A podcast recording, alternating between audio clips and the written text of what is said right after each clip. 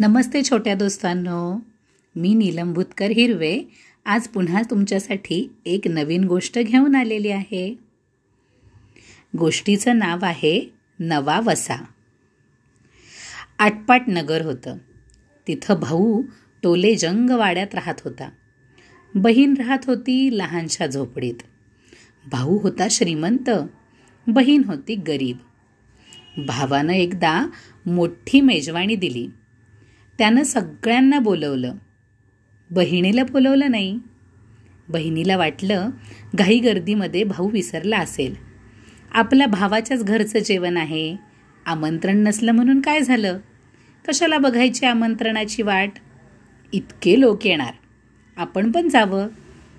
रंगीबेरंगी पताकांनी आणि फुलांच्या माळांनी टोले जंग वाडा सजवला होता. स्वतः भाऊ दारात हात जोडून उभा होता. येणाऱ्यांचं हसून अगत्यानं स्वागत करत होता. या बसा असं म्हणत होता. सगळे लोक आले. जेवणासाठी पाटांवर येऊन बसले. बहीण मात्र कोपऱ्यातच उभी. सगळे जेवणाच्या गडबडीत. कुणाचं तिच्याकडे लक्षच नव्हतं. भावाची नजर आपल्याकडं आत्ता जाईल मग जाईल असं तिला वाटत राहिलं. पण भावानं पाहूनही न पाहिल्यासारखं केलं. बहीण हिरमुसली. पक्वानांचा घमघमाट येत होता. कुणीच तिच्याकडे बघत नव्हतं. वाट पाहून पाहून बहीण थकली. कुणीच बोलवत नाही असं पाहून ती तिथंच एका रिकाम्या पाटावर बसली. घास घेणार तोच भावाची तिच्याकडं नजर गेली. कोण ग तू? इथे कशाला आलीस?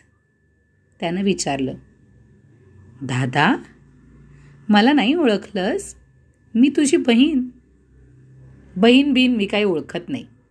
तुला काही मी आमंत्रण दिलं नाही आहे अरे आपलंच घर म्हणून मी आली आहे घरच्या माणसानं का आमंत्रणाची वाट बघत थांबायचं?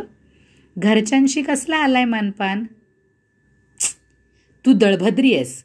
माझे मित्र मला हसतील. त्यांचे भरजरी कपडे बघ. नाहीतर तुझे. नुसत्या चिंध्या. असू दे दादा मला नाही त्याचं काही वाटत. अगं पण माझा अपमान होतोय ना उठादी एवढ्यात पंक्तीतला एकजण म्हणाला अहो भरल्या ताटावरून असं कुणाला उठवू नये. बहिणीला वाईट वाटलं. ती खट्टू झाली. न बोलता न जेवता बिचारी घरी गेली. तिच्या मनात एकच विचार सुरू झाला. हे असं का? शेजारणीला पुसलं थोऱ्या मोठ्यांना विचारलं. असं का घडावं? भावानं असं का करावं? कुणीतरी सांगितलं बाई बाई दळिद्र गेलं पाहिजे. दिवस पालटले पाहिजेत. दळिद्र कसं जाईल? बाई बाई वसा घे. कसला वसा घेऊ? वसा घे कामाचा. वसा घे श्रमाचा. रिकाम कधी बसायचं नाही आळसात वेळ घालवायचा नाही. घेतला वसा टाकायचा नाही दिला शब्द मोडायचा नाही. बहिणीनं वसा घेतला. रिकामी कधी बसली नाही. दिवसा झोप घेतली नाही. आळस झटकून दिला आणि कामाला लागली. दिसामाशी स्थिती पालटली. गरिबी गेली. घराला नवी कळा आली. घर धनधान्यानं भरून गेलं. मुलं माणसं सुखावली. पै पाहुणे येऊ लागले. लोक मानानं बोलवू लागले. एक दिवस भाऊही घरी आला. मन मोकळं बोलला. हसला. अगत्यानं भोजनाचं निमंत्रणसुद्धा देऊन गेला. बहीण येणार म्हणून वाडा सजवला. केळीची पानं पानापुढं रांगोळी रंगीत सुंदर पाट उदबत्तीचा घमघमाट. काय वर्णावा तो थाट. भाऊ दारात उभा होता. बहीण दिसताच पुढं झाला. हसत मुखानं स्वागत केलं. बहीण आत आली. न बोलता उभी राहिली. तिला जुना प्रसंग आठवला होता. ती पाटाजवळ गेली सरी काढली पाटावर ठेवली. कंठा काढला पाटावर ठेवला. गोठ काढले पाटावर ठेवले. पाटल्या काढल्या पाटावर ठेवल्या. तोडे काढले पाटावर ठेवले. कुडी काढली पाटावर ठेवली. नथ काढली पाटावर ठेवली. भाऊ म्हणाला ताई अगं हे काय करतेस? ऐकलं ना ऐकलंसं करून ती एक एक घास दागिन्यांवर ठेवू लागली. लाडवाचा घास सरीवर जिलेबीचा घास गोठावर पुरणाचा घास नथीवर. भावाला काही कळे ना तो म्हणाला ताई जेव ना. हो तेच करते ना. तू ज्यांना जेवायला बोलवलंयस त्यांना आधी भरवते. भाऊ गोंधळला. त्याला काहीच कळेना.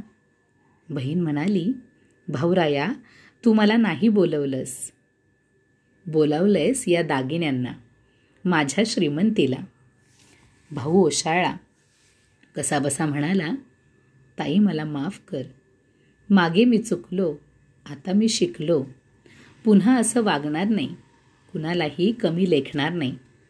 बहीण म्हणाली अरे माणसाचे दिवस सारखेच नसतात. त्या दिवशी तुझ्याकडं धडा शिकले कामाला लागले आणि दिवस पालटले. भाऊ म्हणाला ताई ताई चांगलं केलंस. माझ्या डोळ्यात अंजन घातलंस. आजपासून वसा घेईन. तुझा वसा सर्वांना सांगेन. म्हणेन उतू नका मातू नका कामाचा आळस करू नका. खोटा गर्व धरू नका माणुसकीला विसरू नका कोणालाही लेखू नका. दोस्तांनो ही गोष्ट लिहिली होती राजा मंगळवेढेकर यांनी. आवडली का?